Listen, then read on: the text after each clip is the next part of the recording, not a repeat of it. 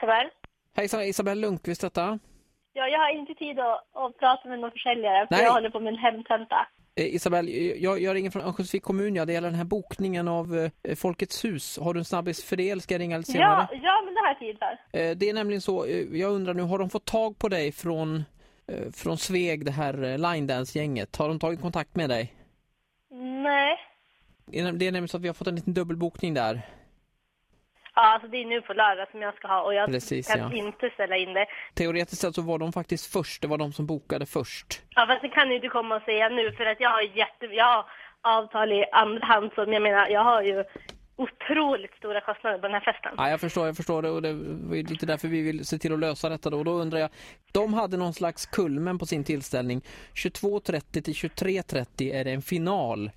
Ni kan ju inte komma och säga det liksom någon dag innan Ja, festen. men- det men- finns men- ingen chans. Men du, du måste ändå försöka hjälpa mig lite här grann. Skulle ni eventuellt kunna tänka er att, att ta en liten paus i festen? Man, att, Nej men alltså det är ju en 30-årsfest med Gatsby-tema, alltså jag har hyrt band, jag har hyrt DJ, jag har hyrt kock.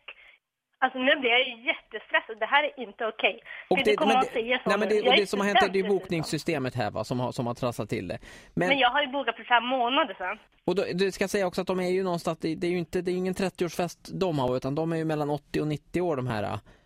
Mm. Så att jag tror Men inte att det är har en- ju ingen betydelse om de är mellan 80 och 90 år. Det här är ju en privat tillställning med slutet sällskap och vi kommer ha försäljning av alkohol till självkostnadspris vilket innebär att det måste vara slutet sällskap.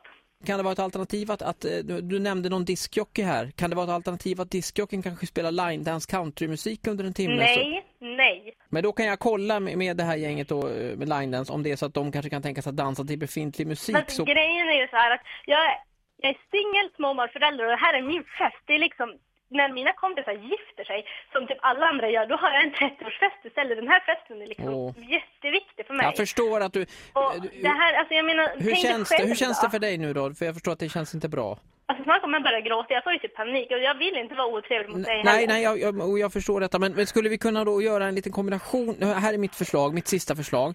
Pensionärerna även, och även ni i eran fest och tar och lyssnar på, på Vakna med Energy på radion. Att vi sätter på Energy på radion. Men helvete, om det här, alltså om det här är ett jävla skämt då kommer jag typ slå ihjäl dig. Isabel, hej Isabel, det är Ola på Energy. nej, alltså om de, alltså det här är inte okej. Jag har dessutom hemtenta. Så här lät det när Ola ringde till Isabelle. Isabel! Ja.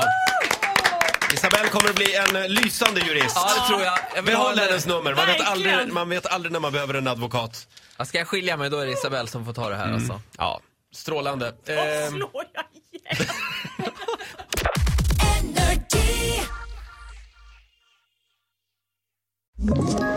Ett poddtips från Podplay.